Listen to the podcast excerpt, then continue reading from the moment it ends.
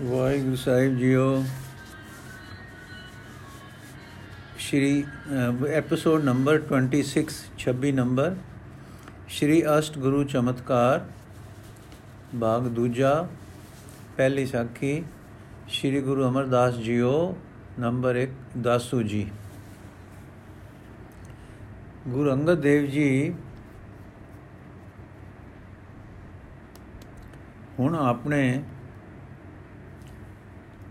ਆਤਮ ਸਰੂਪ ਵਿੱਚ ਹਨ ਅਤੇ ਸਾਡੇ ਨੈਣਾ ਤੋਂ ਲੋਪ ਹਨ। ਸ੍ਰੀ ਗੁਰੂ ਅਮਰਦਾਸ ਜੀ ਦਾ ਪ੍ਰੇਮ ਇਹ ਅਸਹਿ ਵਿਛੋੜਾ ਝਲ ਨਹੀਂ ਸਕਦਾ। ਦੋ ਚਾਰ ਦਿਨ ਖਡੂਰ ਸਾਹਿਬ ਰਹੇ, ਫਿਰ ਆਪਣੇ ਪ੍ਰੇਮ ਪ੍ਰਵਾਹ ਵਿੱਚ ਤਾਰੀਆਂ ਲਾਉਂਦੇ ਗੋਇੰਦਵਾਲ ਆ ਗਏ। ਭਾਈ ਬੱਲੂ ਆਪ ਦਾ ਪ੍ਰੇਮੀ ਸਿੱਖ ਤੇ ਨਿਜ ਸੇਵਕ, ਭਾਈ ਬੁੱਢਾ ਜੀ ਤੇ ਹੋਰ ਪ੍ਰੇਮੀ ਸਿੱਖ ਵੀ ਨਾਲ ਆ ਗਏ। ਪਿੱਛੇ ਖਡੂਰ ਇੱਕ ਕੋਤਕ ਹੋਰ ਵਰਤਿਆ ਦਾਸੂ ਜੀ, ਇਹ ਗੱਲ ਸਹਿ ਨਹੀਂ ਸਕੇ, ਸਹਿ ਨਹੀਂ ਸੰ ਸਕਦੇ ਕਿ ਗੱਦੀ ਪੁੱਤਰ ਦੇ ਸਿਵਾ ਦਾਸ ਲੈ ਜਾਏ। ਨਿਕਟਵਰਤੀ ਸੇਵਕ ਕੋਈ ਕੁਸ਼ਾਮਦੀ ਚੌਧਰੀ ਤੇ ਸਿੱਖ ਚੁਕ ਚੁਕਾ ਕਰ ਰਹੇ ਸਨ। ਜੈਸਾ ਕਿ ਐਸੇ ਮੌਕਿਆਂ ਤੇ ਜਗਤ ਵਿੱਚ ਹੋਇਆ ਕਰਦਾ ਹੈ। ਇਹਨਾਂ ਵਿੱਚੋਂ ਕਿਸੇ ਨੇ ਖਿਆਲ ਨਾ ਕੀਤਾ ਕਿ ਇਹ ਗੁਰਿਆਈ ਵਿਰਾਸਤ ਨਹੀਂ, ਇਹ ਬਖਸ਼ਿਸ਼ ਹੈ, ਇਹ ਗੱਦੀ ਮਾਮਲੇ ਲੈਣ ਦੀ ਨਹੀਂ, ਇਹ ਜੀ ਦਾਨ ਦੇਣ ਦੀ ਜਗਤ ਬੇਦੀ ਹੈ। ਇਹ ਦੁਨੀਆਦਾਰੀ ਦਾ ਮਰਾਤਬਾ ਨਹੀਂ, ਇਹ ਜ਼ਿੰਮੇਵਾਰੀਆਂ ਦੀ ਪੰਡ ਹੈ।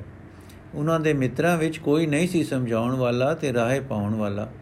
ਜਦੋਂ ਸ੍ਰੀ ਗੁਰੂ ਅਮਰਦਾਸ ਜੀ ਬਾਸਰ ਕੇ ਚਲੇ ਗਏ ਸਨ ਤੇ ਗੁਰੂ ਅੰਗਦ ਦੇਵ ਜੀ ਦੇ ਦੋਏ ਪੁੱਤਰ ਮਗਰ ਪਿੱਛਾ ਕਰਨ ਗਏ ਸਨ, ਪਰ ਹੱਥ ਵੱਜ ਗਏ ਸਾਨੇ ਤੇ ਗੁਰੂ ਅਮਰਦਾਸ ਜੀ ਦੀ ਮਿਹਰ ਨਾਲ ਖੁੱਲੇ ਸਨ, ਤਦੋਂ ਨਿਰਵੈਰ ਨਾਲ ਵੈਰ ਰਚਾ ਕੇ ਪਤਿਆ ਹੋ ਚੁੱਕਾ ਸੀ। ਪਰ ਇਹ ਹੱਡੀ ਵਰਤੀ ਦੇਖ ਕੇ ਵੀ ਯਕੀਨ ਕਾਇਮ ਨਾ ਸੋ ਹੋਇਆ। ਗੱਦੀ ਵੇਲੇ ਜੋ ਕੁਝ ਵਰਤਿਆ, ਤਦੋਂ ਵੀ ਪੁੱਤਾਂ ਨੇ ਗੁਰੂ ਪਦ ਦੀ ਅਸਲੀਅਤ ਨੂੰ ਨਾ ਲਖਿਆ ਤੇ ਪਿਤਾ ਦੀ ਗੁਰੂ ਦੀ ਆਗਿਆ ਪਾਲਣ ਨਾ ਕੀਤੀ। ਹੁਣ ਦਾਸੂ ਜੀ ਅਮਰਦਾਸ, ਹੁਣ ਸ਼੍ਰੀ ਅਮਰਦਾਸ ਜੀ ਗੋਇੰਦਵਾਲ ਚਲੇ ਗਏ ਤਾਂ ਪਿੱਛੋਂ ਸਲਾਹਾਂ ਹੁਣ ਜਦ ਸ਼੍ਰੀ ਅਮਰਦਾਸ ਜੀ ਗੋਇੰਦਵਾਲ ਚਲੇ ਗਏ ਤਾਂ ਪਿੱਛੋਂ ਸਲਾਹ مشਵਰੇ ਹੁੰਦੇ ਰਹੇ। ਮਾਤਾ ਖੀਵੀ ਫੇਰ ਵੀ ਸਮਝਾਉਂਦੀ ਰਹੀ ਕਿ ਇਹ ਭਾਰੀ ਪੰਡ ਹੈ, ਉਠਾਈ ਨਹੀਂ ਜਾਏਗੀ। ਜੋ ਕੁਝ ਤੁਹਾਡੇ ਪਿਤਾ ਪਿਤਾ ਗੁਰੂ ਜੀ ਕਰ ਗਏ ਸਨ, ਹਨ ਤੁਸਾਂ ਨੂੰ ਉਸ ਦੇ ਫੁੱਲ, ਉਸ ਤੇ ਫੁੱਲ ਚੜਾਉਣੇ ਚਾਹੀਦੇ ਹਨ। ਪਰ ਇਹ ਪਿਆਰ ਤੇ ਸੱਚ ਦੀ ਸਿੱਖਿਆ ਉਹਨਾਂ ਨੂੰ ਨਾ ਭਾਈ। ਅੰਤ ਭਾਈਚਾਰੇ ਦੇ ਕੁਝ ਕੁ ਤੇ ਕੁਝ ਹੋਰ ਲੋਕਾਂ ਨੇ ਦਾਸੂ ਜੀ ਨੂੰ ਗੁਰਿਆਈ ਦੀ ਪੱਗ ਬਣਾ ਦਿੱਤੀ। ਕੁਝ ਸਮਾਂ ਆਪ ਜੀ ਗੁਰਿਆਈ ਦਾ ਉਤਾਰਾ ਉਤਾਰਦੇ ਰਹੇ, ਉਪਦੇਸ਼ ਦਿੰਦੇ ਅਸੀਸਾਂ ਤੇ ਵਰ ਪ੍ਰਦਾਨ ਕਰਦੇ ਰਹੇ। ਪਰ ਸਿੱਟਾ ਇਹ ਹੋਇਆ ਕਿ ਸਿਰ ਫਿਰ ਗਿਆ ਤੇ ਅਨੇਕ ਯਤਨਾਂ ਨਾਲ ਵੀ ਠੀਕ ਨਾ ਹੋਇਆ। ਫਿਰ ਸਾਰਿਆਂ ਮੁਸਾਇਬਾਂ ਨੇ, ਨਿਕਟ ਵਰਤੀਆਂ ਨੇ ਮਾਤਾ ਜੀ ਪਾਸ ਅਰਜ ਕੀਤੀ ਕਿ ਤੁਸੀਂ ਕਰਨੇ ਵਾਲੇ ਹੋ, ਇਹ ਤੁਹਾਡਾ ਪੁੱਤਰ ਹੈ, ਆਪਣੀ ਕਲਾ ਵਰਤਾ ਕੇ ਇਹਨਾਂ ਦਾ ਸਿਰ ਠੀਕ ਕਰੋ। ਮਾਤਾ, ਮੈਂ ਸਾਨੂੰ ਵਰਜ ਰਹੀ ਸਾਂ ਕਿ ਇਹ ਭਾਰੀ ਪੰਡ ਹੈ ਬਲ ਤੋਂ ਵਧੇਕ ਭਾਰ ਚੁੱਕਣ ਨਾਲ ਸਿਰ ਚਕਰਾਉਣਾ ਹੀ ਹੋਇਆ। ਜਦ ਤੱਕ ਭਾਰੀ ਪੈਂਡ ਸਿਰ ਤੇ ਹੈ, ਸਿੱਖ ਨੇ ਸੁਖੀ ਨਹੀਂ ਹੋਣਾ। ਹੁਣ ਵੀ ਜੇ ਇਹ ਪੰਡ ਸਿਰੋਂ ਉਤਾਰ ਦਿੱਤੀ ਜਾਏ, ਤਾਂ ਭਲਾ ਹੈ, ਨਹੀਂ ਤਾਂ ਦਿਨੋ ਦਿਨ ਵਿਗਾੜ ਹੀ ਵਿਗਾੜ ਨਿਕਲਣਾ ਹੈ। ਦਿੱਤੀ ਮਤ ਕੋਈ ਵਿਰਲਾ ਲੈਂਦਾ ਹੈ। ਕਦ ਦੁੱਖ ਆ ਕੇ ਵਾਪਰਦਾ ਹੈ, ਤਾਂ ਕਦੇ ਮਤ ਮੰਨੀ ਵੀ ਜਾਂਦੀ ਹੈ। ਐਤਕੀ ਮਾਤਾ ਤੋਂ ਉਪਦੇਸ਼ ਸਫਲਿਆ। ਦਾਸੂ ਜੀ ਨੇ ਕਿਹਾ, ਮਾਂ ਜੀ, ਜੇ ਮੇਰਾ ਸਿਰ ਠੀਕ ਹੋ ਸਕਦਾ ਹੈ ਤਾਂ ਮੈਂ ਗੁਰਿਆਈ ਛੱਡੀ। ਮੈਂ ਸਿਰ ਦੇ ਖਫਕਾਨ ਤੋਂ ਜੋ ਦੌਰੇ ਵਾਂਗੂ ਹੋ ਜਾਂਦਾ ਹੈ, ਬਹੁਤ ਦੁਖੀ ਹਾਂ। ਮਾਤਾ ਬਰਖੁਰਦਾਰ ਫੇਰ ਜੋ ਪਿਤਾ ਗੁਰੂ ਦੇ ਫਰਮਾਨ ਦੀ ਅਵਗਿਆ ਕੀਤੀ ਹੈ, ਉਸ ਦਾ ਪ੍ਰਾਸ਼ਚਿਤ ਕਰੋ। ਦਾਸੂ ਕੀਕੂ ਮਾਂ ਜੀ, ਮਾਤਾ, ਚਲੋ ਗੋਇੰਦਵਾਲ, ਗੁਰੂ ਦੀ ਗੱਦੀ ਤੇ ਬਿਠਾਏ, ਗੁਰੂ ਤੋਂ ਖਿਮਾ ਮੰਗੋ, ਉਹਨਾਂ ਦੇ ਚਰਨੀ ਲੱਗੋ, ਉਹਨਾਂ ਦੀ ਮਿਹਰ ਦ੍ਰਿਸ਼ਟੀ ਸਭ ਸੁਖ ਕਰੇਗੀ। ਦਾਸੂ ਮਾਤਾ ਜੀ, ਮੈਨੂੰ ਤਾਂ ਆਉਂਦੀ ਹੈ ਸ਼ਰਮ। ਜੋ ਕੁਝ ਮੈਂ ਕੀਤਾ ਹੈ, ਉਸ ਤੇ ਉਹ ਗੁੱਸੇ ਹੋ ਗਏ ਹੋਣਗੇ। ਮੇਰਾ ਤੁਰ ਕੇ ਜਾਣਾ ਹੀ ਹੀਨਤਾ ਹੈ, ਤੇ ਗਿਆ ਜੇ ਅਪਮਾਨ ਹੋਇਆ ਤਾਂ ਫਿਰ ਕੀ ਰਹਿ ਜਾਓ ਮਾਤਾ ਸੰਸਾਰ ਦੇ ਵਰਤਾਰੇ ਹੋਰ ਹਨ। ਜੋ ਅੰਦਰ ਸਾਈਂ ਨਾਲ ਜੁੜੇ ਰਹਿੰਦੇ ਹਨ, ਉਸ ਉਹਨਾਂ ਦਾ ਵਰਤਾਰਾ ਹੋਰ ਹੁੰਦਾ ਹੈ। ਉਹ ਸਾਡੀ ਸਮਝੇ ਨਹੀਂ ਪੈਂਦਾ। ਤੂੰ ਚੱਲ ਤੇ ਮੈਂ ਤੇਰੇ ਨਾਲ ਚਲਦੀ ਹਾਂ, ਫਿਰ ਦੇਖ ਲੈ ਕਿ ਉਹਨਾਂ ਦੇ ਸਾਰੇ ਸ੍ਰਿਸ਼ਟਾਚਾਰਾਂ ਤੋਂ ਉੱਪਰ ਵਗਣ ਵਾਲਾ ਆਤਮ ਮੰਡਲ ਦਾ ਸ੍ਰਿਸ਼ਟਾਚਾਰ ਕੀ ਕੋਤਕ ਕਰਦਾ ਹੈ? ਦੱਸੂ, ਹਾਂ ਮਾਂ ਜੀ, ਜੇ ਤੁਸੀਂ ਨਾਲ ਚੱਲੋ ਤਾਂ ਮੈਂ ਚੱਲਦਾ ਹਾਂ। ਇਹ ਮੈਨੂੰ ਆਸ ਹੈ ਕਿ ਉਹ ਤੁਹਾਡੇ ਕਿਹਾ ਨਹੀਂ ਮੋੜਨਗੇ। ਤੁਹਾਡਾ ਸਤਕਾਰ ਉਹ ਬਹੁਤ ਕਰਦੇ ਹਨ। ਮਾਤਾ ਸਤ ਬਚਨ ਲਾਲ ਜੀ, ਮੈਂ ਤੁਸਾਂ ਦੇ ਨਾਲ ਚਲਸਾਂ ਤੇ ਆਪਣੇ ਸਾਥੀਆਂ ਨੂੰ ਵੀ ਨਾਲ ਲੈ ਚੱਲ, ਜੋ ਉਹ ਵੀ ਬੇਮੁਖ ਨਾ ਰਹਿਣ ਤੇ ਬਖਸ਼ੇ ਜਾਣ। ਦਾਸੂ, ਅੱਛਾ ਮਾਂ ਜੀ। ਇਹ ਕਹਿ ਕੇ ਉਸ ਦੇ ਸਿਰ ਨੂੰ ਇੱਕ ਚੱਕਰ ਆਇਆ ਤੇ ਮਾਤਾ ਜੀ ਨੇ ਸਿਰ ਫੜ ਕੇ ਆਪਣੇ ਹੱਥਾਂ ਵਿੱਚ ਘੁੱਟ ਲਿਆ ਤੇ ਆਖਿਆ, ਧੰਨ ਗੁਰੂ ਨਾਨਕ, ਧੰਨ ਗੁਰੂ ਨਾਨਕ ਥੋੜੇ ਚਿਰ ਵਿੱਚ ਸਾਹਿਬਜ਼ਾਦੇ ਜੀ ਦਾ ਸਿਰ ਖੜੋ ਗਿਆ, ਚੱਕਰ ਹਟ ਗਿਆ। ਤਦ ਮਾਤਾ ਜੀ ਨੇ ਕਿਹਾ, ਦੇਖ ਬੱਚਾ, ਤੇਰਾ ਪਿਤਾ ਜੀ ਨੇ ਇੱਕ ਦਿਨ ਕਿਸੇ ਆਪਣੇ ਵਿੱਤੋਂ ਵੱਧ ਕੇ ਜੋਰ ਲਾਉਣ ਵਾਲੇ ਸਾਧਕ ਨੂੰ ਸਮਝਾਇਆ ਸੀ ਕਿ ਜੇ ਵੋਟਿਆਂ ਦੀ, ਜੇ ਵਠੂਆਂ ਦੇ ਮਾਂਦਰੀ ਹੋਵੇ ਉਸ ਨੂੰ ਸੱਪਾਂ ਨੂੰ ਹੱਥ ਨਹੀਂ ਪਾਉਣਾ ਚਾਹੀਦਾ।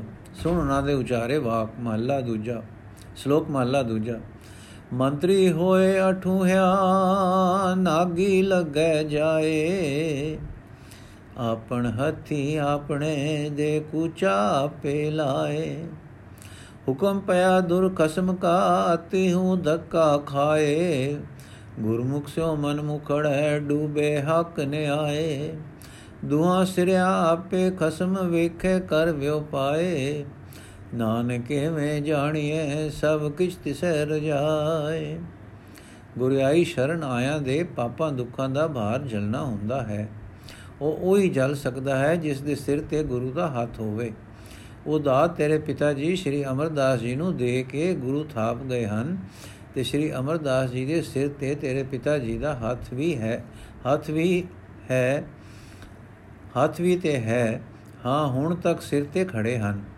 ਜਿਸ ਸ਼ੈ ਨੂੰ ਤੂੰ ਖੋ ਕੇ ਲੈਣੀ ਚਾਹੁੰਦਾ ਹੈ, ਉਹ ਸ਼ੈ ਗੁਰੂ ਅਮਰਦਾਸ ਜੀ ਲੈਣੀ ਨਹੀਂ ਸਨ ਚਾਹੁੰਦੇ। ਉਹਨਾਂ ਨੇ ਉਹ ਸ਼ੈ ਤੇਰੇ ਪਿਤਾ ਜੀ ਦਾ ਹੁਕਮ ਮੰਨ ਕੇ ਲੀਤੀ ਹੈ। ਹੁਣ ਤੱਕ ਦੇਖ ਲੈ, ਉਹ ਆਪਣੇ ਆਤਮ ਰੰਗ ਵਿੱਚ ਮਗਨ ਰਹਿੰਦੇ ਹਨ। ਜੋ ਖਬਰਾਂ ਆਉਂਦੀਆਂ ਹਨ, ਉਹ ਇਹ ਹਨ ਕਿ ਆਪ ਜੀ ਇਕਾਂਤ ਰਹਿੰਦੇ ਹਨ। ਕੋਈ ਆਖਦਾ ਹੈ ਕਿ ਦਿਹਾੜੀ ਨਦੀ ਦੇ ਕਿਨਾਰੇ ਇੱਕ ਜੁਗੀ ਪਾਈ ਹੈ, ਉਸ ਵਿੱਚ ਜਾ ਬੈਠਦੇ ਹਨ। ਤੇ ਆਪਣੇ ਰੰਗ ਮਗਨ ਚੁੱਪਚਾਪ ਰਹਿੰਦੇ ਹਨ। ਹਾਂ, ਕੁੰਦੇ ਸਹਿੰਦੇ ਵੀ ਕਿਸੇ ਨਾਲ ਨਹੀਂ। ਇੱਕੋ ਬੱਲੂ ਸੇਵਾ ਕਰਦਾ ਹੈ ਤੇ ਕੁਛ ਦਲੀਆ ਦੋ ਵੇਲੇ ਕਦੇ ਅੱਠੀ ਪੈਰੀ ਖਵਾਲ ਦਿੰਦਾ ਹੈ। ਗੁਰਿਆਈ ਵਾਲਾ ਕੰਮ ਜਿਵੇਂ ਪਹਿਲੋਂ ਤੇਰੇ ਪਿਤਾ ਜੀ ਨੇ ਨਹੀਂ ਸੀ ਕੀਤਾ, ਤਿਵੇਂ ਉਹ ਨਹੀਂ ਕਰਦੇ। ਦੱਸੋ ਫੇਰ ਮਾਂ ਜੀ ਉਹ ਕੀ ਕਰਦੇ ਹਨ? ਮਾਤਾ, ਇਹੋ ਗੱਲ ਹੈ ਨਾ ਉਹ ਆਪਣੇ ਧਿਆਨ ਮਗਨ ਰਹਿੰਦੇ ਹਨ। ਵਾਹਿਗੁਰੂ ਦੇ ਰੰਗ ਰਤੜੇ, ਲੀਨ ਟਿੱਕੇ ਰਹਿੰਦੇ ਹਨ। ਇਹ ਉਹਨਾਂ ਦਾ ਆਪਣਾ ਆਤਮ ਆਨੰਦ ਹੈ, ਜਿਸ ਦਾ ਰਸ ਉਹੀ ਮਾਣਦੇ ਹਨ। ਜਦ ਲੋਕਾਂ ਵਿੱਚ ਬੈਠਣਗੇ, ਉਪਦੇਸ਼ ਕਰਨਗੇ, ਤਾਂ ਇਹ ਆਪਣਾ ਆਨੰਦ ਵੰਡਣ, ਵੰਡਣਗੇ। ਇਹ ਜੀ ਦਾਨ ਹੈ, ਜੋ ਦੇਣਗੇ। ਇਸ ਲਈ ਗੁਰਿਆਈ ਦਾਤਾ ਹੋਣਾ ਹੈ। ਇਸ ਲਈ ਗੁਰਿਆਈ ਦਾਤਾ ਹੋਣਾ ਹੈ। ਦੇਣਾ ਹੈ, ਲੈਣਾ ਨਹੀਂ ਹੈ। ਦੇਣਾ ਕਿੰਨਾ ਕੁ ਸੌਖਾ ਹੁੰਦਾ ਹੈ, ਤੂੰ ਹੀ ਸੋਚ ਲੈ। ਦੱਸੂ ਮੈਂ ਵੀ ਤਾਂ ਅਸੀਸਾਂ ਤੇ ਵਾਰ ਦਿੰਦਾ ਰਿਹਾ ਹਾਂ। ਮਾਤਾ, ਜਿਤਨਾ ਬਲ ਤੇਰੇ ਵਿੱਚ ਸੀ, ਉਤਨਾ ਹੀ ਕਿਸੇ ਨੂੰ ਲਾਭ ਹੋਣਾ ਹੈ ਨਾ? ਬਾਲ ਦਾ ਚਲਾਇਆ ਤੀਰ ਜਵਾਨ ਦਾ ਚਲਾਇਆ ਤੀਰ ਅਤੇ ਸਿੱਖੇ ਹੋਏ ਧਨੁਖਦਾਰੀ ਦਾ ਤੀਰ। ਤਿੰਨ ਇੱਕ, ਇੱਕੋ ਜਿੰਨੀ ਦੂਰ ਨਹੀਂ ਨਾ? ਜਾਂਦੇ, ਬਿਠਲ ਦੇ ਪਾਣੀ ਵਿੱਚ ਕਿੰਨੇ ਕੁ ਕੱਪੜੇ ਧੋਤੇ ਜਾ ਸਕਦੇ ਹਨ? ਤੇ ਵਗਦੇ ਪਾਣੀ ਵਿੱਚ ਕਿ ਨਦੀ ਵਿੱਚ ਧੋਤਿਆ ਮੈਲ ਕਿਸ ਨੂੰ ਲੱਗਦੀ ਹੈ? ਤੇ ਸਮੁੰਦਰ ਦਾ ਹਿਸਾਬ ਤੂੰ ਸੋਚ ਲੈ। ਗੁਰਿਆਈ ਸ਼ਰਨ ਆਇਆਂ ਦੇ ਪਾਪਾਂ ਦੀ ਮੈਲ ਧੋਣੀ ਹੁੰਦੀ ਹੈ। ਤੇ ਉਹ ਕੰਮ ਦਰਿਆਵਾਂ ਸਾਗਰਾਂ ਦਾ ਹੈ, ਬਟਲਾਂ ਦਾ ਨਹੀਂ। ਦੱਸੋ ਠੀਕ ਹੈ ਮਾਂ ਜੀ। ਮਾਤਾ, ਇਹ ਲੋਕਾਂ ਦੀਆਂ ਮੈਲਾਂ ਤੇਰਾ ਸਿਰ ਜਲਣੇ ਰਹਿ ਖਲੋਤਾ ਹੈ। ਅਜੇ ਵੀ ਸਮਝ ਲੈ ਤੇ ਸਿਆਣਪ ਕਰ ਲੈ। ਦੱਸੋ ਮਾਂ ਜੀ, ਹੁਣ ਸਮਝ ਆ ਗਈ ਹੈ। ਦੱਸੋ ਹੁਣ ਫਿਰ ਮਾਂ ਜੀ ਕਦੋਂ ਚਲੀਏ। ਛੇਤੀ ਹੋ ਜਾਏ ਤਾਂ ਚੰਗਾ ਹੈ। ਸਿਰ ਬਹੁਤ ਘਬਰਾ ਘਬਰਾ ਉੱਠਦਾ ਹੈ। ਖਫਖਾਨ ਜਿਹਾ ਚੜ ਪੈਂਦਾ ਹੈ। ਮਾਤਾ ਕੱਲ ਹੀ ਸਹੀ, ਲਾਲ ਜੀਓ। ਸਦਾ ਬਖਸ਼ਿੰਦ ਜੀ, ਸਾਖੀ ਨੰਬਰ 2 ਬਿਆਸਾ ਵਗ ਰਹੀ ਹੈ, ਪਰ ਅਡੋਲ ਕੋਈ ਲਹਿਰ ਤਰੰਗ ਨਹੀਂ ਪੈਦਾ। ਹਵਾ ਕਾ ਰੁਮਕਾ ਮਾਤਰ ਵੀ ਨਹੀਂ ਰੁਮਕ ਰਿਹਾ। ਇਉਂ ਖੜੀ ਜਾਪਦੀ ਹੈ, ਜਿਵੇਂ ਯੋਗੀ ਰਾਜ ਦੀ ਬ੍ਰਿਤੀ ਖੜੀ ਹੈ। ਸੂਰਜ ਦੇ ਅੱਗੇ ਪਤਲੀ ਪਤਲੀ ਬਦਲੀ ਹੈ, ਪਰ ਬੱਦਲ ਚਾਲ ਨਹੀਂ। ਮਾਨੋ ਚਿੱਟਾ ਚੰਦੋਆ ਤਣ ਰਿਹਾ ਹੈ। ਨਦੀ ਦੇ ਕਿਨਾਰੇ ਇੱਕ ਰੱਤਾ ਕੋ ਉੱਚਾ ਟਿੱਬਾ ਹੈ। ਇਸ ਉੱਤੇ ਇੱਕ ਕੱਖਾਂ ਦੀ ਛਨ ਪਈ ਹੋਈ ਹੈ। ਛਨ ਦੇ ਅੱਗੇ ਇੱਕ ਵਿਧਵਾ ਕੱਖਾਂ ਦਾ ਹੀ ਛੱਪਰ ਤਣ ਰਿਹਾ ਹੈ, ਜਿਵੇਂ ਅੱਜਕੱਲ ਬਰਾਮਦੇ ਜਾਂ ਬਰਾਂਡੇ ਹੁੰਦੇ ਹਨ। ਜਿਸ ਦੇ ਹੇਠ ਪਰਾਲੀ ਵਿਛੀ ਹੈ, ਇਸ ਪਰਾਲੀ ਉੱਤੇ ਬੈਠਾ ਹੈ, ਨਹੀਂ ਭੂਈ ਦਾ ਸਾਈਂ। ਖਿਆਲ ਮੰਡਲ ਦਾ ਮਾਲਕ, ਹਾਂ। ਇਸ ਤੋਂ ਵੀ ਉੱਪਰ ਸੰਕਲਪ ਵਿਕਲਪ ਦਾ ਘਾਲਕ ਪੈਗੰਬਰਾਂ ਅਵਤਾਰਾਂ ਨੂੰ ਰਸਤਾ ਦੱਸਣ ਵਾਲਾ ਸਾਲਕ ਖਾਲਕ ਦਾ ਆਪਣਾ ਬਾਲਕ, ਆਤਮ ਸ੍ਰਿਸ਼ਟੀ ਦਾ ਮਾਲਕ। ਬੈਠਾ ਹੈ ਅਡੋਲ ਜੈਸਾ ਕਿ ਸਵਾਸਾਂ ਦੀ ਗਤੀ ਵੀ ਪ੍ਰਤੀਤ ਨਹੀਂ ਦਿੰਦੀ। ਚਿਹਰਾ ਸ਼ਾਂਤ, ਸਤੋਗੁਣੀ ਪ੍ਰਭਾ ਨਾਲ ਪੁਨਿਆਂ ਦੇ ਚੰਦ ਵਾਂਗ ਟਿਕਵੀ ਚਮਕ ਵਿੱਚ ਹੈ।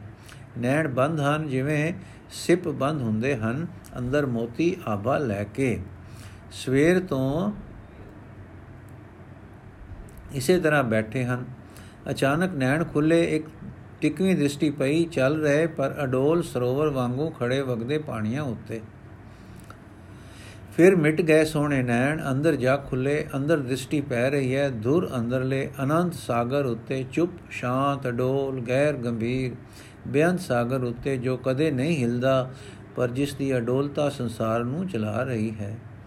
ਹਾਂ ਜੀਓ, ਜਿਸ ਦੀ ਗੰਭੀਰਤਾ ਅਥਾ ਹੈ ਪਰ ਜਿਸ ਦੇ ਭੇਦ ਕੁਦਰਤ ਦੇ ਰੰਗਾਂ ਵਿੱਚ ਝਲਕੇ ਝਲਕੇ ਮਾਰਦੇ ਹਨ, ਫਿਰ ਨੈਣ ਖੁੱਲੇ, ਫਿਰ ਮਿਟੇ। ਖੁੱਲਦੇ ਹਨ ਤਾਂ ਸਾਹਮਣੇ ਵਗ ਰਹੇ ਡੂੰਘੇ ਪਾਣੀ ਦੀ ਸਤਹ ਉੱਤੇ। ਮਿਟਦੇ ਹਨ ਤਾਂ ਖੁੱਲਦੇ ਹਨ ਅੰਦਰਲੇ ਡੂੰਘੇ ਸਾਗਰ ਦੀ ਸਤਹ ਉੱਤੇ। ਤੇ ਦ੍ਰਿਸ਼ਟੀ ਗੁੰਮ ਹੋ ਜਾਂਦੀ ਹੈ ਉਸ ਦੀਆਂ ਗਹਿਰਾਈਆਂ ਵਿੱਚ। ਪਿਛਲੇ ਪਾਸਿਓਂ ਆਇਆ ਇੱਕ ਕੋਈ ਛੋਪਲੇ ਛੋਪਲੇ ਕਦਮ ਧਰਦਾ ਡਿਗਦੀ ਬਰਫ਼ ਤੇ ਫੂਹਿਆਂ ਤੋਂ ਵੀ ਮਲਕੜੇ ਮਲਕੜੇ ਪੈਰ ਰੱਖਦਾ ਆ, ਬੰਦ ਨੈਣਾ ਦੇ ਦਰਸ਼ਨ ਕੀਤੇ ਉਸ ਬੰਦਨਾ ਵਿੱਚ ਪੈ ਗਿਆ, ਜਿਵੇਂ ਪਸ਼ਮ ਦਾ ਫੰਬਾ ਲੇਟ ਜਾਂਦਾ ਹੈ। ਧਰਤੀ ਉੱਤੇ ਮੋਨੀ ਸਾਧੂ ਦੀ ਚੁੱਪ ਵਾਂਗੂ ਫੇਰ ਉੱਠ ਖੜਾ ਹੋਇਆ, ਬਿਨ ਆਹਟ ਕੀਤੇ ਦੇ ਜਿਵੇਂ ਪੂਣੀ ਚੁੱਕੀ ਜਾਂਦੀ ਹੈ, ਪੱਛੀ ਤੋਂ ਪੱਛੀ ਵਿੱਚੋਂ ਮੁਟਿਆਰ ਦੇ ਸਹਿਜਵੇਂ ਹੱਥੀ। ਪਰ ਹੁਣ ਅਚਾਨਕ ਆਪ ਜੀ ਦੇ ਨੈਣ ਖੁੱਲੇ ਦਿਸ਼ਟੀ ਪਈ, ਆਪਣੇ ਤੇ ਪਾਣੀਆਂ ਦੇ ਵਿੱਚ ਆ ਖਲੋਤੇ ਉੱਤੇ ਦੋ ਚਾਰ ਵੇਰ ਇਸੇ ਤਰ੍ਹਾਂ ਖੁੱਲੇ ਤੇ ਮਿੱਟੇ, ਖੁੱਲੇ ਤੇ ਮਿੱਟੇ, ਚੁੱਪਾਂ ਦਾ ਸਾਈ ਕਿਸੇ ਅਮਰ ਰਸਤੇ ਵਿੱਚ, ਰਸਦੇ ਵਸਤ ਵਿੱਚ, ਰਸਦੇ ਵਸ ਪਿਆ ਹੋਇਆ, ਸਾਰੇ ਵਸੀਕਾਰਾਂ ਦਾ ਮਾਲਕ, ਮਾਨੋ ਰਸਾ ਵੇਸ ਵਿੱਚ ਬੇਵਸ ਹੋਇਆ, ਹਿਲਣੋਂ ਬੋਲਦੋਂ ਅਸਮਰਥ ਹੋ ਰਿਹਾ ਹੈ। ਸੋ ਆਤਮ ਰਸ ਦੀ ਪ੍ਰਬਲ ਸ਼ਕਤੀ ਕਿਸ ਤਰ੍ਹਾਂ ਤੂੰ ਸਬਲ ਨੂੰ ਅਬਲ ਕਰ ਲੈਂਦੀ ਹੈ? ਕਿ ਆਪਣੇ ਆਪੇ ਉੱਤੇ ਹੀ ਬਲ ਨਹੀਂ ਚੱਲਦਾ, ਆਪਣਾ ਸਬਲ ਦਾ। ਬੱਲੂ ਖੜੋਤਾ ਸੀ ਆਮਣੇ ਸਾਹਮਣੇ ਅਡੋਲ, ਪਰ ਉਸ ਦੀ ਹਾਜ਼ਰੀ ਨਹੀਂ ਪਾ ਸਕੀ ਵਿਗਨ ਹਜੂਰੀ ਦੀ ਸਬਲਤਾ ਅੱਗੇ ਨਿਰਬਲ ਹੋਏ ਬੈਠੇ ਮਹਾਬਲੀ ਨੂੰ। ਬੱਲੂ ਸਿਆਣਾ ਸੀ, ਸਮਝ ਗਿਆ ਆਪਣੇ ਸਾਈਂ ਦੀ ਰਮਾ ਵੇਸਤਾ ਨੂੰ। ਬਹੁ ਗਿਆ ਅਪ ਦੀ ਸਜੀ ਦ੍ਰਿਸ਼ਟੀਕੋਣ ਦੇ ਪਾਸੇ ਰਤਾ ਕੋ ਪਿਛਵਾਰ ਨੂੰ, ਜਿਵੇਂ ਰਤਾ ਕੋ ਸਰਕੀ ਹਵਾ ਨਾਲ ਘੁੰਮ ਜਾਂਦਾ ਹੈ। ਤੇ ਧਰਤੇ ਜਾਂਦਾ ਹੈ, ਧਰਤੀ ਤੇ ਪਿਆ ਸਿਮਲ ਦੀ ਰੂਹ ਦਾ ਤੁੰਬਾ ਕਿ ਅੱਖ ਦੀ ਅੰਬੀ ਵਿੱਚੋਂ ਨਿਕਲੀ ਅੱਖ ਦੀ ਰੁਆਈ, ਬੁੱਢੀ ਮਾਈ।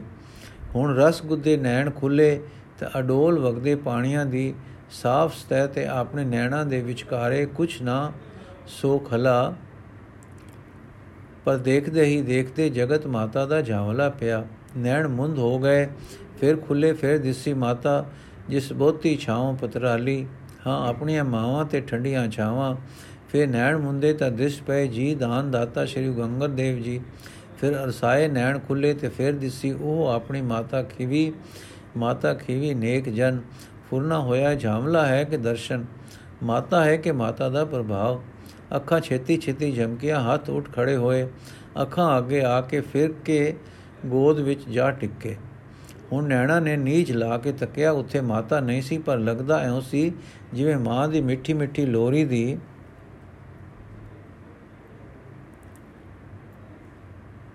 ਆਵਾਜ਼ ਆ ਰਹੀ ਹੈ। ਨੀਂਦ ਲਿਆਉਣ ਵਾਲੀ ਲੋਰੀ ਦੀ ਨਾ, ਪਰ ਜਗਾਉਣ ਵਾਲੀ ਲੋਰੀ ਦੀ। ਜਾਗੋ ਮੇਰੇ ਲਾਲ ਚਿੜੀਆ ਬਨ ਬੋਲੇ। ਜਾਗੋ ਮੇਰੇ ਲਾਲ ਸੂਰਜ ਅੱਖ ਖੋਲੇ। ਜਾਗੋ ਮੇਰੇ ਲਾਲ ਚਿੜੀਆਂ ਬਨ ਬੋਲੇ। ਜਾਗੋ ਮੇਰੇ ਲਾਲ ਸੂਰਜ ਅੱਖ ਖੋਲੇ। ਸਰੀਰ ਹਿਲਿਆ, ਚੌਕੜੀ ਖੁੱਲੀ, ਇਧਰ ਉਧਰ ਸੱਜੇ ਖੱਬੇ ਤੱਕੇ। ਆਪ ਦੇ ਪਵਿੱਤਰ ਗਲੇ ਤੋਂ ਧੁਨ ਉੱਠੀ, ਗੌੜੀ ਗਵਾਰੀ ਮਹੱਲਾ ਤੀਜਾ। ਏਕਸ ਤੇ ਸਭ ਰੂਪ ਹੈ ਰੰਗਾ, ਪੌਣ ਪਾਣੀ ਬੈ ਸੰਤਰ ਸਭ ਸਹਿ ਲੰਗਾ। ਬਿਨ ਬਿਨ ਵੇਖੈ ਹਰ ਪ੍ਰਭ ਰੰਗਾ। ਏਕ ਅਚਰਜ ਏਕੋ ਹੈ ਸੋਈ, ਏਕ ਅਚਰਜ ਏਕੋ ਹੈ ਸੋਈ। ਕੰਗੂਰਾ ਲੈ ਕੇ ਗੁਰਮੁਖ ਵਿਚਾਰੈ ਵਿਰਲਾ ਕੋਈ, ਗੁਰਮੁਖ ਵਿਚਾਰੈ ਵਿਰਲਾ ਕੋਈ। ਫਿਰ ਚੁੱਪ ਹੋ ਗਈ। ਹੁਣ ਬੱਲੂ ਫੇਰ ਅੱਗੇ ਵਧਿਆ, ਆਪ ਜੀ ਬੋਲੇ, ਬੜੀ ਧੀਮੀ ਟਿਕਵੀਂ ਰਸਮਈ ਸੁਰ ਵਿੱਚ, ਬੱਲੂ ਕਾਕਾ ਕੀ ਗੱਲ ਹੈ? ਬੱਲੂ ਜੀਵਨ ਦਾਤਾ ਤੀਸਰਾ ਪੈਰ ਹੈ, ਹੁਣ ਤਾਂ ਕੁਝ ਮੂੰਹ ਪਾਓ, ਆਪ ਕੀ ਲਿਆਇਆ ਹੈ? ਬੱਲੂ ਦਲੀਆ ਆਂਦਾ ਹੈ, ਪਰ ਇੱਕ ਭੁੱਲ ਕੀਤੀ ਹੈ। ਜਦ ਪਾਣੀ ਵਿੱਚ ਗਲ ਗਿਆ ਦਲੀਆ, ਤਾਂ ਘਟ ਦੁੱਧ, ਘੁੱਟ ਦੁੱਧ ਦਾ ਪੈ ਗਿਆ ਮੈਥੋਂ ਮੱਲੋ ਮੱਲੀ। ਤੇ ਹੈ, ਜਿਉ ਟੈਲਣ ਨੇ ਰੁਗ ਖੰਡ ਦਾ ਬੁਲੇਵੇ ਪਾ ਦਿੱਤਾ। ਸੋ ਆਪ ਅੱਜ ਦਾ ਦਿਨ ਇਹੋ ਅੰਗੀਕਾਰ ਕਰ ਲੋ ਮੈਂ ਫੇਰ ਸਾਦਾ ਬਣਾ ਲਿਆਉਂਦਾ, ਪਰ ਕਣਕ ਨਾ 부ਜੀ ਹੋਈ, ਘਰ ਸੀ ਨਾ ਭੁੰਨ ਕੇ ਦਲੀ ਹੋਈ, ਨਾ ਘਰ ਦਾਲ ਚੌਲ ਸਨ ਕਿ ਸੀਲ ਭੁੰਨੀ ਹੋਈ। ਤਾਂ ਤੇ ਆਪ ਸੁਣ ਕੇ ਹੱਸ ਪਏ। ਉਪਰ ਨੂੰ ਤੱਕੇ, ਧਨ ਤੂੰ ਹੈ ਜੋ ਦਿਲਾਂ ਵਿੱਚ ਪਿਆਰ ਪਾ ਦਿੰਦਾ ਹੈ। ਧਨ ਤੂੰ ਧਨ ਤੂੰ, ਬੱਲੂ ਵੱਲ ਤੱਕ। ਕੇ ਲਿਆ ਭਾਈ ਜੋ ਰਿਜਕ ਦਾਤਾ ਨੇ ਘਲਿਆ ਹੈ, ਲੈ ਆ। ਬੱਲੂ ਪਾਣੀ ਲੈ ਕੇ ਆ ਗਿਆ ਹੱਥ ਧੁਆਏ ਪਰਨਾ ਅੱਗੇ ਕੀਤਾ, ਪਿਆ ਛੰਨੇ ਵਿੱਚ ਦਲੀਆ ਲਿਆ ਧਰਿਆ ਅੱਗੇ, ਨਾਲ ਇੱਕ ਚਮਚਾ ਲਿਆ ਰੱਖਿਆ। ਦੇਖ ਕੇ ਆਪ ਮੁਸਕਰਾਏ, ਓਏ ਬੱਲੂ, ਇਹ ਚਮਚਾ ਕੀ ਕਰਨਾ ਸੀ? ਦਲੀਆ ਤਾਂ ਪਤਲਾ ਚੰਗਾ ਹੈ, ਘੁੱਟੀ ਲੰਘ ਜਾਸੀ ਬੱਲੂ ਪਾਤਸ਼ਾਹ, ਅੱਜ ਦੀਆਂ ਉਕਾਈਆਂ ਬਖਸ਼ ਲੋ ਆਪ ਮੁਸਕਰਾਏ, ਧੰਨ ਗੁਰੂ ਨਾਨਕ ਆਖਿਆ ਤੇ ਸਹਿਜੇ ਸਹਿਜੇ ਦਲੀਆ ਛਕ ਲਿਆ। ਚੁੱਲਾ ਕੀਤਾ ਤੇ ਬੋਲੇ, ਕੱਲ ਭਈ ਅਲੂਣਾ ਉਗਰਾ। ਬੱਲੂ, ਸਤ ਬਚਨ ਜੀਓ ਪਾਤਸ਼ਾਹ, ਇਹ ਕਰਜ ਗੁਰੂ ਜੀ ਕਹੋ, ਭਾਈ ਬੱਲੂ ਜੀ, ਸਤਗੁਰੂ ਜੀ, ਵੱਡੀ ਅੰਮਾ ਬੇਬੇ ਖੀਵੀ ਜੀ ਖੰਡੂਰੋਂ ਆਏ ਹਨ। ਗੁਰੂ ਜੀ ਕਾਲੀ ਨਾਲ ਕਿੱਥੇ ਹਨ? ਬੱਲੂ, ਪਿੰਡ ਆਏ, ਆਪ ਦੇ ਘਰ ਬੈਠੇ ਹਨ। ਗੁਰੂ ਜੀ ਕਿਸ ਵੇਲੇ ਆਏ ਹਨ? ਬੱਲੂ, ਦੁਪਹਿਰਾਂ ਦੇ ਲਾਗੇ ਪਹੁੰਚ ਗਏ ਸਨ। ਗੁਰੂ ਜੀ ਸਾਨੂੰ ਉਸ ਵੇਲੇ ਖਬਰ ਕਿਉਂ ਨਾ ਕੀਤੀ ਹੋਈ? ਬੱਲੂ, ਦਾਤਾ ਜੀਓ ਮਾਤਾ ਜੀ ਆਪ ਆਉਂਦੇ ਸਨ। ਮੈਂ ਮਸਾ ਰੋਕੇ ਸਨ, ਇਹ ਆਖ ਕੇ ਕਿ ਮੈਂ ਸ੍ਰੀ ਗੁਰੂ ਜੀ ਨੂੰ ਖਬਰ ਕਰਦਾ ਹਾਂ ਤੇ ਬਹੁਤੀ ਗੱਲੇ ਉਹ ਆਪ ਆ ਜਾਣਗੇ। ਇੱਥੇ ਉੱਥੇ ਆਪ ਦੇ ਗਿਆ ਮਤੇ ਬੇਅਦਬੀ ਸਮਝਣ। ਹੋਏ ਜੋ ਆਪ ਨੂੰ ਆਪ ਦੇ ਬੱਚੇ ਸਮਝਣ ਵਾਲੇ। ਮਾਤਾ ਜੀ ਮੰਨ ਗਏ ਤੇ ਮੈਂ ਰਵਾਂ ਰਵਾਂ ਰਵੀ ਆਇਆ, ਆਪ ਜੀ ਨੂੰ ਦੱਸਣ ਪਰ ਆਪ ਜੀ, ਆਪ ਦੀ ਛੰਦ ਦਾ ਬੂਆ ਬੰਦ ਸੀ। ਦੂਜੀ ਵੇਰ ਆਇਆ ਤਾਂ ਆਪ ਛਪਰੀ ਹੇਠ ਸਾਓ, ਪਰ ਅਡੋਲ ਟਿੱਕੇ ਹੋਏ ਬੈਠੇ ਸਾਓ। ਮੇਰਾ ਹਿਆ ਨਾ ਪਿਆ ਕਿ ਹਿਲਾਵਾਂ ਤੇ ਅਣਜਾਣੇ, ਅਣਚਾਹੇ ਕਿਸੇ ਚੁੱਪ ਦੇਸ਼ ਦੇ ਮੇਲ ਵਿੱਚ ਵਿਗਨਕਾਰੀ ਹੋਣ ਦਾ ਅਪਰਾਧ ਕਰ ਬੈਠਾ। ਫਿਰ ਮੈਂ ਜਾ ਮਾਤਾ ਜੀ ਨੂੰ ਗੱਲ ਦੱਸੀ, ਆਖਣ ਲੱਗੇ, ਟਿਕੇ ਰਹਿਣ ਦੇ, ਮਤੇ ਗੁਰੂ ਤੇ ਵਾਹਿਗੁਰੂ ਦੇ ਫਸੇ ਹੋਏ ਪਿਆਰ ਬੂਤੀ, ਬੂੜੀਏ, ਖੋਲ ਬੈਠੇ। ਫਿਰ ਮਾਤਾ ਜੀ ਆਖਣ ਲੱਗੇ, ਬੱਲੂ, ਕਦੇ ਸਾਈਂ ਆਪਣੇ ਪਿਆਰਿਆਂ ਦੇ ਮੇਲ ਦਾ ਰਸ ਲੈਂਦਾ, ਉਹਨਾਂ ਨੂੰ ਹਜ਼ੂਰੀ ਵਿੱਚ ਫੜ ਬਾਂਦਾ ਤੇ ਵਿਛੜਨਾ ਨਹੀਂ ਚਾਹੁੰਦਾ, ਉਸ ਨੂੰ ਕੋਈ ਵੀ